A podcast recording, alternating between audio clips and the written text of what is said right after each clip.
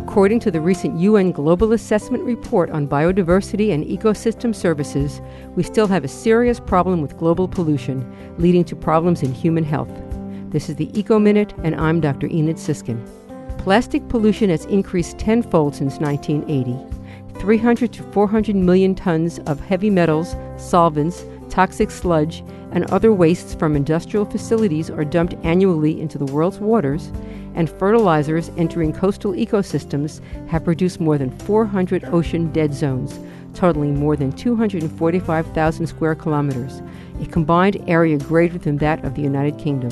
Worldwide, more than 80% of wastewater is discharged untreated into the environment, and 40% of the global population lacks access to clean and safe drinking water.